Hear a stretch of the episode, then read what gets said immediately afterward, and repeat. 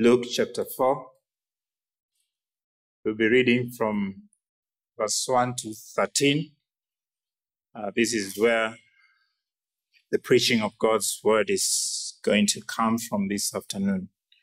So, Luke chapter 4, I'll read from verse 1 to 13. This is God's word.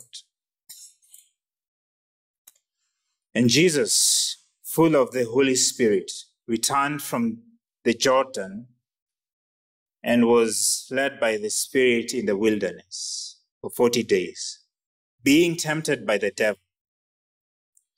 And he ate nothing during those days. And when they were ended, he was hungry.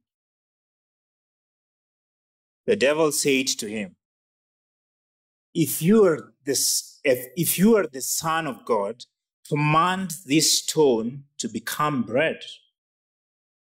And Jesus answered him, It is written, Man shall not live by bread alone. And the devil took him up and showed him all the kingdoms of the world in a moment of time, and said to him, To you I will give all this authority and their glory, for it has been delivered to me, and I give it to whom I will. If you then will worship me, it will all be yours. And Jesus answered him, It is written, You shall worship the Lord your God, and him only shall you serve. And he took him to Jerusalem and set him on the pinnacle of the temple and said to him, If you are the Son of God, throw yourself down from here, for it is written, He will command His angels concerning you to guard you, and on their hands they will bear you up, lest you strike your foot against a stone. And Jesus answered him, It is said, You shall not put the Lord your God to the test. And when the devil had ended every temptation, he departed from him until an opportune time. Let us pray.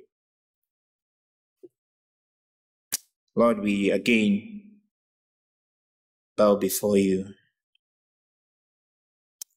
asking for your help now as we consider your word. Lord, please help me to be able to articulate your truth in a manner that all will be able to understand. Help me now that I will not rest in my own intellect and abilities, but completely and totally in your spirit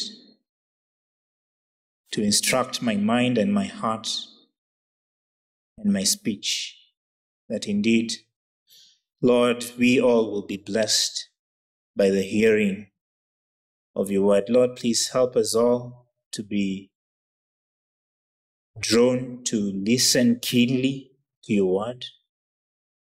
Help us not to be distracted.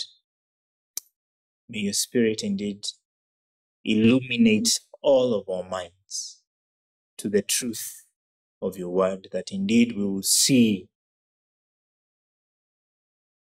what a Savior we have.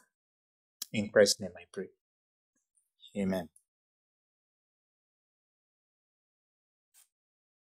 It's such a it's always such a joy to listen to the testimonies as we have this afternoon of how we came to know our Lord and Savior, Jesus Christ. And as our brother uh, who was being uh, interviewed for membership and was giving his testimony said that he does not depend on his works, on his own righteousness, but he simply and solely depends on the righteousness of Christ. And this is something that we all would attest to if we are to give our own testimonies of how we came to know the Lord, of how we became Christians. This is one aspect that we usually focus on the fact that by myself, I cannot be able to save me. My works cannot be able to earn me the salvation that I so need. But I have one who has lived a righteous life, a life without sin, in whom I have come to believe and to trust him. And it is because of his righteousness that right now I am standing here as a Christian as one who is born again. And what we see here in the temptations of Jesus is that righteousness that you and me depend on for our salvation being actually worked out. The righteousness that saves you and me is not a fiction. It's not something that is uh, imagined.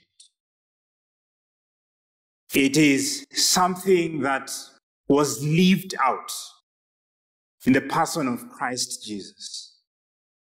And so, if at any point in these temptations that we are seeing here, if there was any point that Christ capitulated to the schemes and devices of the evil one, there will be no TBC.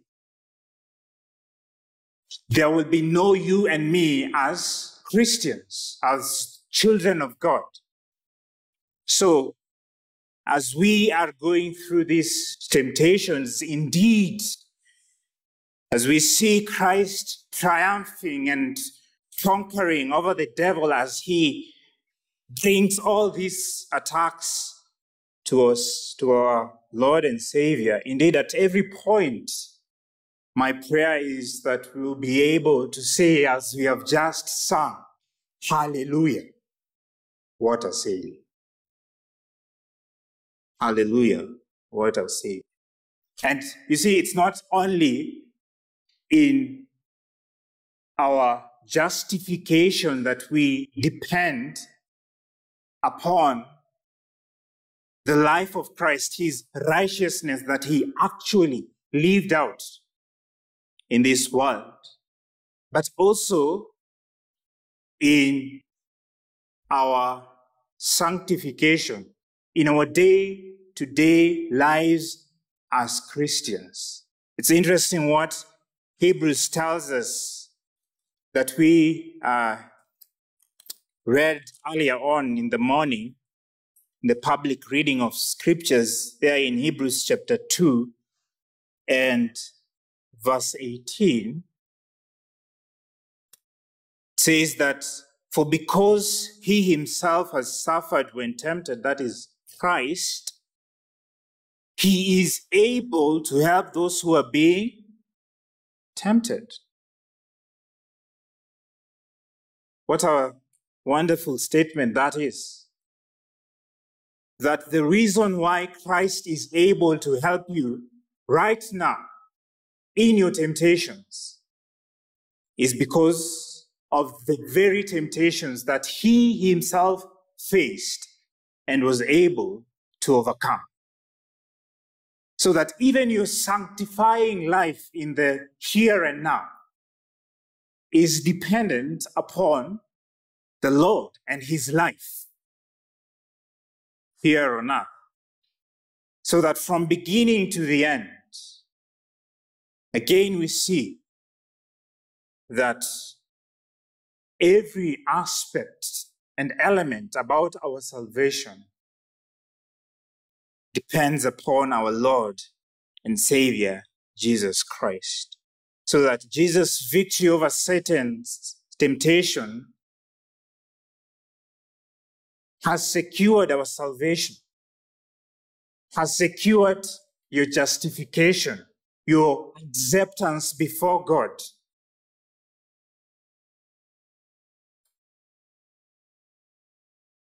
It has also secured your sanctification.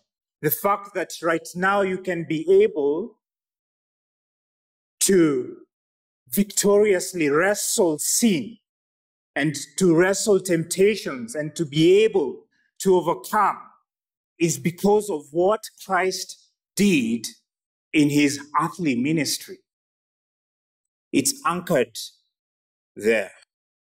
And so, here in chapter 4, as we begin to look at the temptations of Jesus, one other important thing to note is the way Luke has organized his narration of the gospel.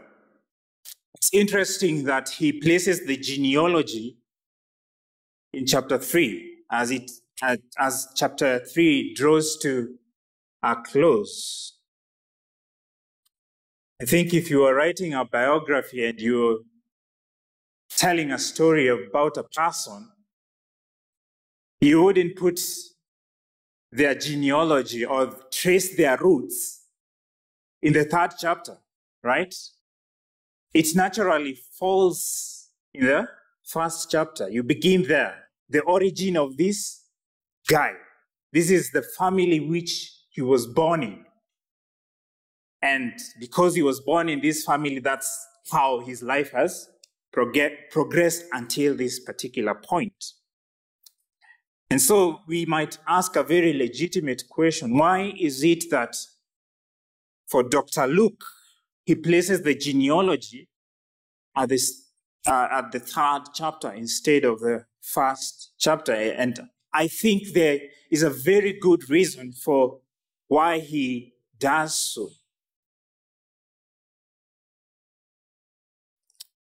In Luke chapter 3, from verse 23, we read of the genealogy of Jesus Christ, and we are told that Jesus, when he began his ministry, was about 30 years of age, being the son, as was supposed, of Joseph, the son of Heli, and it goes on and on and on until verse 38 reads the son of Enos, the son of Seth, the son of Adam, the son of God. And then, right after he has told us the genealogy of Christ, he moves into the temptations of Jesus. Why? Why is that the case? What is the point of Luke in organizing his account in this way. I believe the reason why this is the case is because he wants to identify Jesus with Adam. Adam is here referred to as the Son of God, and interestingly enough, before the genealogy is the baptism of Christ, where the Father says from heaven that you are my beloved Son, with you I am well pleased. So there's that divine uh, proclamation of Christ as the Son of God, and yet also as the Son of Adam, or as the Son of Man. Now we know that Adam was also tempted. Just uh, as Christ tempted in Genesis chapter 3, we read of that account. And so his point is here is a second Adam, as Paul puts it. Here is a second Adam who is coming to go face to face with the devil. And how will he fare on? How will he fare on? Will he be able to triumph over the enemy?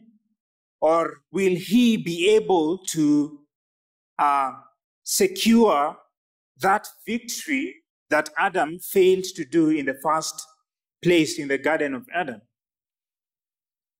So, because our first parent, that is Adam,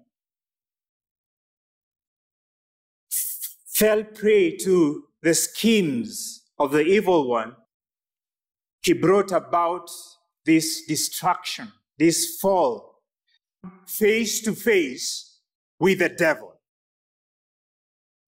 And we are told that the Spirit Himself led him into the wilderness.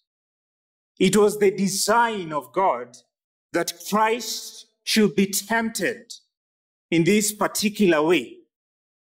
In fact, Mark says that he was driven, he was forcefully taken into the wilderness for this very reason that he should be tempted and go face to face with the powers of darkness, with the evil one himself, and be able to triumph and conquer over him so that he can be able to grant us the salvation that we so badly needed. He is the one who will go into the wilderness that the first Adam had taken us all into. Go into that wilderness and come out victoriously so that he might usher us into the heavenly Jerusalem the new heavens and new earth, where all the consequences of sin will be taken away.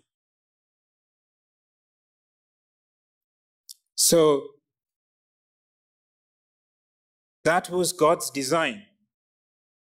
Jesus was on the offensive in this uh, passage that we read here. And so he's driven, he's uh, directed to go into the wilderness so that he might be tempted. And we are told that he ate nothing while he was in the, in the wilderness. And after 40 days, he was hungry. And at the point where he was most vulnerable, now Satan comes with the first temptation. Now, a general comment about the temptations is that at every point that Christ was tempted by the devil, he responded by quoting scripture. In verse uh, for when he's answering, he tells the devil, It is written. And again, in verse 8, when he's answering him, It is written. Responds again there with God's word. And also in verse 12, it is said. And all these citations come from the book of Deuteronomy. And I think there is a good reason why our Lord was quoting from this portion of scripture in Deuteronomy. It's because also he is demonstrating that he is going to do all that which Israel failed to do. Israel again and again as a nation failed in the wilderness, in the temptations, or in the tests that God put forth before them. At Massah, they complained about not having water. And they murmured and grumbled against the God who had shown them marvelous and great deeds. They complained about the manna, about themselves not having the kind of food that they would want, and saying that, I wish we will go back to Egypt, where we would have all these uh, watermelons and what have you to feed ourselves. And so, at various points, also the nation of Israel that was to act as God's chosen people failed. But here is one who is faithful to God at every point that the nation of Israel failed. And so, in the first temptation, the devil tells Christ that if you are the Son of God, command this stone to become bread. Now, this is the same scheme or device that the devil used with our first parent. Just a few verses in chapter 3, our Lord has heard clearly from the Heavenly Father proclaiming that you are my beloved Son. With you, I am well pleased. God has clearly spoken His word. This is who you are. Does He need more proof? Other than just trusting in that which God has said? You see, our first parents, they failed. God had given them His word. You shall not eat of the fruit that is in the middle of the garden. And how does Satan come to them? He comes and says to Eve, Did God really say that? So that's, that's the same strategy, strategy that he is employing here on our Lord and telling him to doubt that clear word of God that has been proclaimed to him. And you see, at this point, in comparison to our first parents, they were in a place of plenty where they had everything and anything that they would uh, desire to eat and to replenish themselves. They were in a world where sin had not entered in any way. They were in a perfect paradise. And it is in that condition that the devil came and placed this temptation to them. But here with Christ, we could say that the odds were against him. He is hungry. He is weak, humanly speaking. But even at this very point, we see that Christ was able to triumph over the evil one. And he replied to him by quoting the scriptures to him and saying, Man shall not live by bread alone. The Lord had designed that Christ be led into the Spirit, I mean, into the wilderness. It is the Spirit that had led him into the wilderness. It was God's will for him to be in such a place, having gone without food for this period of time. And so the devil comes and wants him to distrust God's word and God's will for him at this particular point.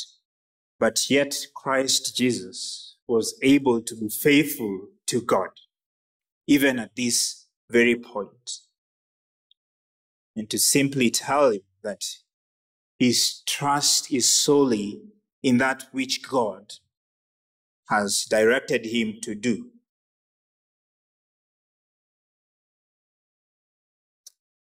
And then in the second temptation now, we see that Satan takes him to, uh, in verse 5, and the devil took him up and showed him all the kingdoms of the world in a moment of time, and said to him, To you I will give all this authority and their glory for it has been delivered to me, and I will give it to whom I will. If you then will worship me, it will all be yours. It will all be yours. And you see, as I was reflecting on this temptation, in a way, we might struggle and wonder how really is this a temptation? I just asked myself if, if the devil would have come to me and brought this uh, statement that I will give you the entire of this world if only you worship me. It seems something that you'd easily dismiss, right? It's, it's not really, it does not seem really as a great challenge, a great uh, temptation to, to fall. But I think if we look at it from the fact that this was actually what Christ as Messiah was promised. He was promised an inheritance of nations. He was promised to rule over the entire earth. He was to be the one to uh, restore that rule and dominion over all creation that Adam had lost in the first place. It's very intriguing also to look at still Hebrews chapter 2, the passage that we read in the morning when it speaks of Christ and applies to him Psalm 8 in Hebrews chapter 2 from verse 5. Now it was not to angels that God subjected the world to come of which we are speaking. It has been testified somewhere. What is man that you're mindful of him, or the Son of Man that you care for him? You made him for a little while lower than the angels. You have crowned him with glory and honor, putting everything in subjection under his feet. Then it continues to say, Now, in putting everything in subjection to him, he left nothing outside his control. This was God's original design for man, that he would exercise authority, dominion over all creation. But yet, as we look at the world as it is right now, that is not what we see. We see that there is sin. We see that there is natural disaster. We see that man, in great ways and in great measures, is not in control, is not subduing the earth as is supposed to. So at present, we do not yet see everything in subjection to him. Then verse 9 talks now about Christ, but we see him who for a little while was made lower than the angels, namely Jesus, crowned with glory and honor because of the suffering of death. So Christ Jesus, in his messianic role, was to receive this uh, or restore to man this rightful authority over all creation to subdue the earth. And that's why, in, as I, I had said earlier in Psalm 2, speaking of the Messiah, in verse 8 of Psalm 2,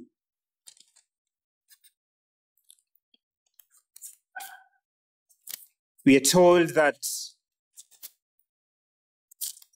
ask of me, and I will make the nations your heritage, and the possessions of the earth, and the ends of the earth your possession. So this, this was something that Christ knew was the promise of the Father to him. Dominion, authority, kingly rule. And that's why it was a real temptation.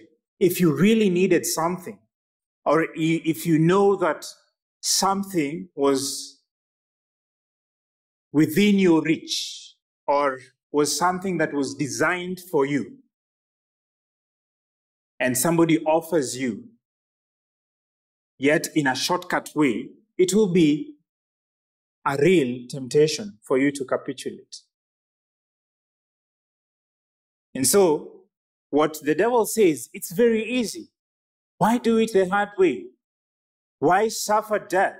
Because that was the God ordained means for Christ to be crowned with glory and honor.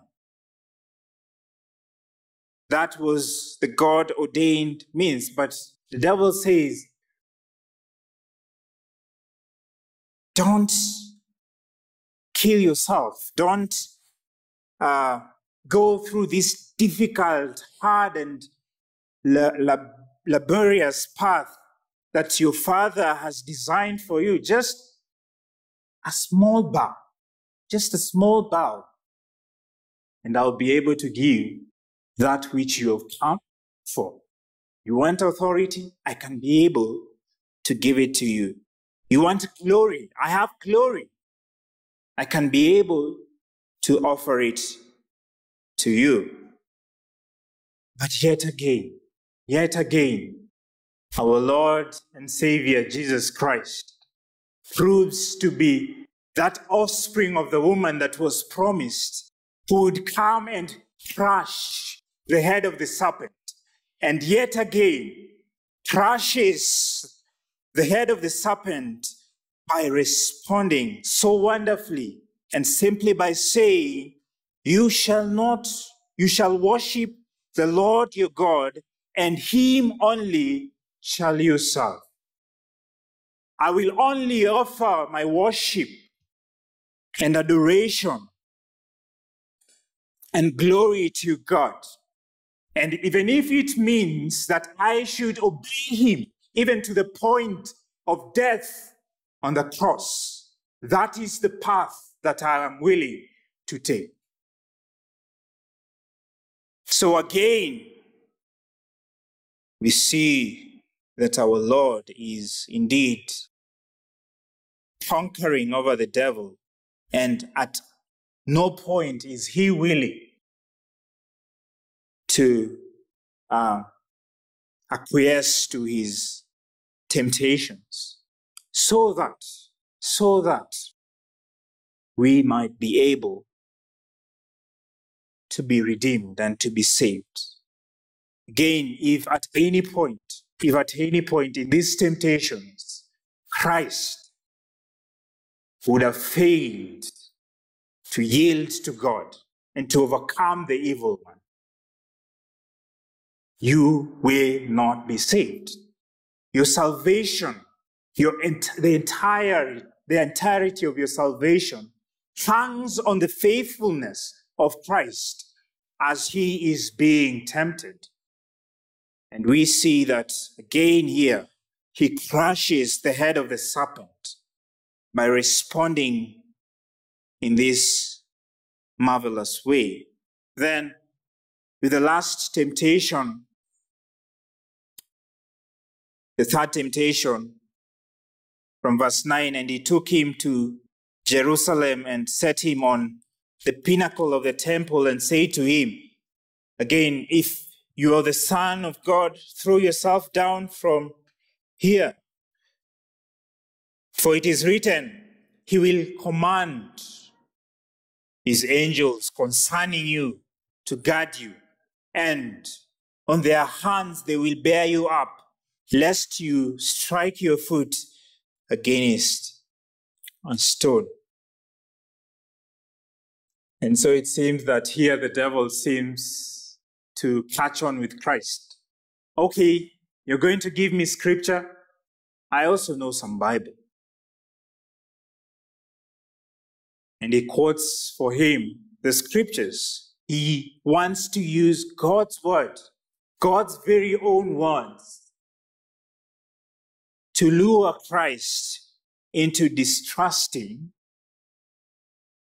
his God. Again, it is if you are the Son of God, does Christ need to prove the fact that he is the Son of God? Absolutely no. In his baptism, the Father has clearly proclaimed to him, You are my beloved Son. There is no other proof that Christ needs that he is indeed the Son of God. It is for him to entrust himself to God fully and completely. And so he quotes this psalm here. And if we go even to this particular psalm, I believe it's in uh, Psalm 91 and verse 11 and 12, it speaks of the Messiah, interestingly enough. The devil knows that this is a messianic psalm. So, point to note is that the, the devil knows the Bible pretty well. And he can be able to cunningly and craftily use God's word to lure us into sin and into disobeying God. In Psalm 91 and verse 11 and 12, there we read that, For he will command his angels concerning you to guard you in all your ways. On their hands they will bear you up, lest you strike your foot against a stone. Then verse 13, which seems to be an allusion to Genesis 3:15 about Christ coming and crushing the head of the serpent as he seeks to bruise his heel is that you will tread on the lion and the adder, the young lion and the serpent you will trample underfoot. So Christ was able to respond to the devil because the devil wanted the, again, the easy way. You know, if you just go to this temple and do this great stunt, who will not believe that you're the Messiah? If you just throw yourself down and nothing happens to you and you walk in the streets of Jerusalem, surely everybody will be able to believe that you are the Messiah. But that was not the will of the Father. The will of the Father was that the Son, whom He has sent into this world, he'll go to the cross. The suffering of the cross was the means, was the God ordained and appointed means for securing salvation for us. That was the way through which he himself as Christ would be exalted. That is what Philippians chapter 2 brings to our minds. In Philippians chapter 2, talking about Christ's humility and telling us from verse 4, let me read from verse 5 Have this mind among yourself, which is yours in Christ Jesus, who, though he was in the form of God, did not count equality with God as a thing to be grasped, but made himself nothing, taking the form of a servant, being born in the likeness of men, and being found in human form, he humbled himself by becoming obedient to the point of death, even death on the cross. This was what God had appointed for the Messiah. And because he was obedient even to the point of death on a cross, therefore God has highly exalted him and bestowed on him the name that is above every name, so that at the name of Jesus, every knee should bow in heaven and on earth and under the earth, and every tongue confess that Jesus Christ is Lord to the glory of God the Father. Here is the devil offering him glory. Just do this. Throw yourself down. God has said in his word. And here we ought to learn the principle of interpreting scripture or drawing meaning from scripture is that scripture interprets scripture. We cannot take a verse out of context and use it to suit our own desires. That was what the devil was telling Christ to do here. We ought to be diligent students of the Bible because this is one way with which the devil can take you prey using the scriptures themselves. And because Christ knew his Bible very well, he was able to rightfully respond to the evil one. It is said, You shall not put the Lord your God to test. And yet again, we see that Christ would not let his guard down. He was victorious to the very end. And even as uh, verse 13 brings to attention that the devil, and when the devil had ended every temptation, he departed from him until an opportune time. So this was not over. It was not over for our Lord. This was a moment when it seems that the devil had uh, concentrated his efforts to a greater extent in order to bring down the Messiah of God and to be able to destroy our very salvation. But yet,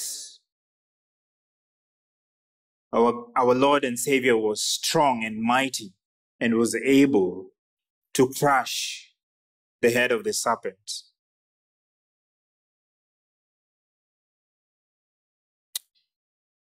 And there was the account where uh, the Lord explains to Peter that he's going to go on the cross and die.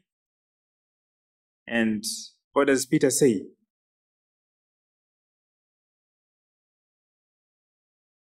No, that is not the way you're supposed to go. And Christ's response was, Get thee behind me, Satan. So we see that again and again in the life of our Lord, Satan will truly seek opportune times in order to make Christ not to submit himself entirely to the will of God. But as we know, as we know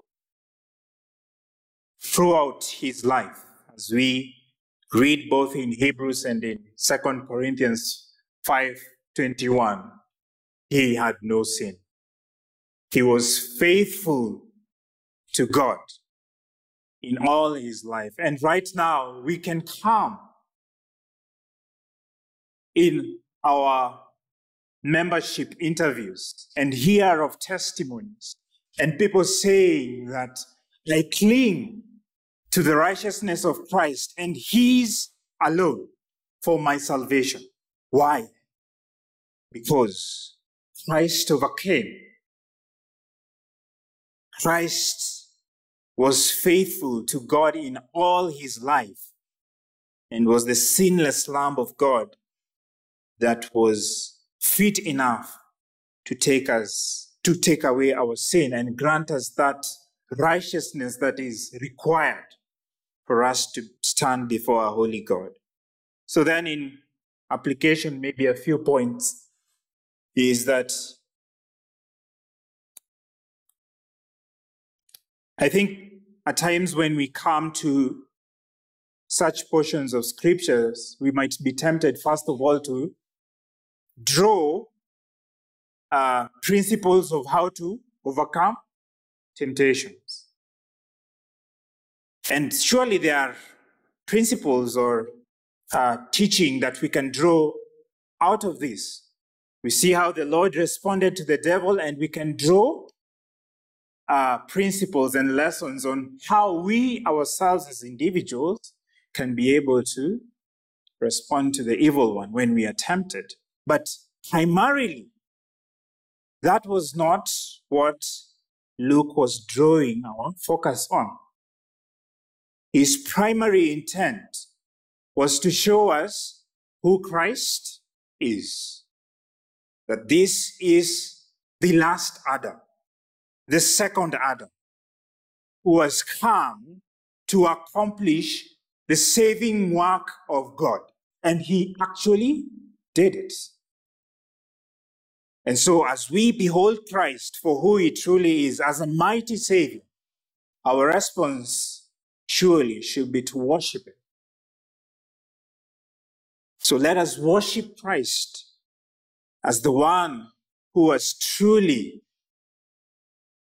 overcome the powers of the evil one and has now ushered us into his very own kingdom, where now, as Ephesians tells us, that we ought to put the full armor of God and wrestle triumphantly over the, the principalities and rulers and, and evil of this world. That truly now we are the church of Christ and the gates of Hades shall not prevail. And I think one way of thinking about that verse is what are gates for? Why do you put a gate? It's for defense, right? So Satan is on the defense. We are the ones who are on the offensive to destroy all that he represents with his demons and everything that there is. And so, and this is the case because of who? Jesus. He was faithful to the very end. Then, as we read in Hebrews chapter, chapter 2 and verse 14, I believe, the very last verse of Hebrews chapter 2, that because Christ was tempted, the application there is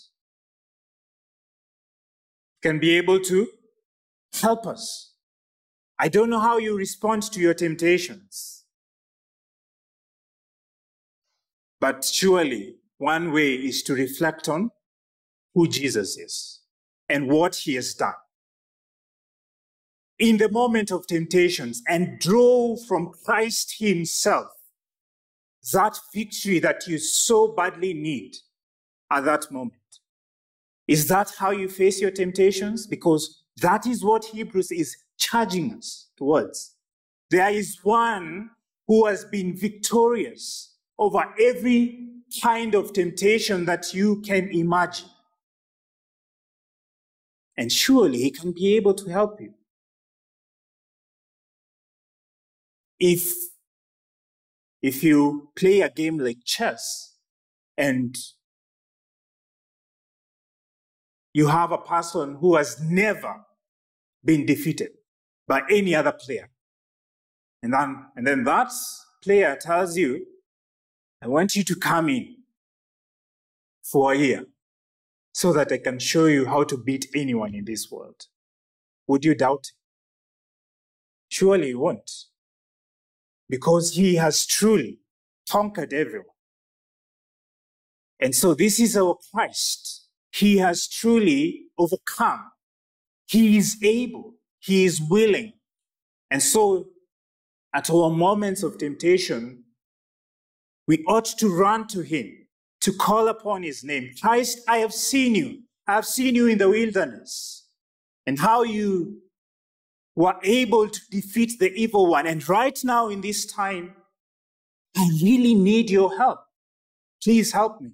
I don't know if you've ever done that and Christ has failed you. But most of the time, we want to wrestle our temptations by our own strength, by our own devices, by our own methods. So let us depend and lean on Christ to help us when we are being tempted. And thirdly, we can learn the strategies of Satan in tempting us by observing how he went about tempting Christ. We can truly learn something about the schemes of the devil. We are not ignorant of his ways. And because that is the reason, because we see, for example, in this portion of scripture, how he went about tempting our Lord. And this was Satan at, his best. At this point, he was at his best. And so we can be able to learn and one thing that we see, for example, is that Satan wants us to distrust God's word and even use God's word itself to make us to distrust God. So that's, that's one way we see uh, the strategy of the devil in this uh, portion of scripture. I'm sure we could explore more, but let me just give that in general. And may the Lord help us to be able to take to heart all these things. Shall we pray?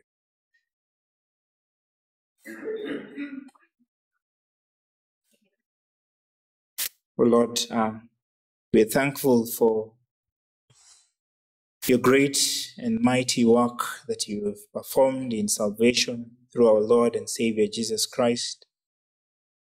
That it was your intent and purpose that he goes into the wilderness to face the devil and to assail all of his schemes and his plans and his powers and to crush his head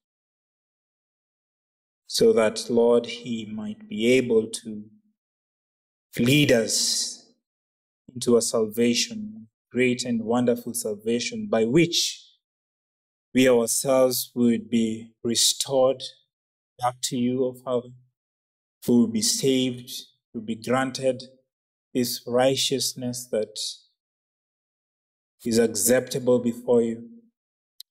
And not only that, but also be helped in our walk of salvation to be faithful Christians that you expect of us. So, Lord, we pray that you would help us to uh, apply this word in our lives. Help us to uh, see what a mighty Savior we have in our Lord and Savior Jesus Christ. Help us, O oh Lord, to also be able to um, respond to temptation by running to Christ and pleading with Him to grant us a way of escape. Help us to truly profit from the preaching of your word this evening. In Christ's name I pray. Amen.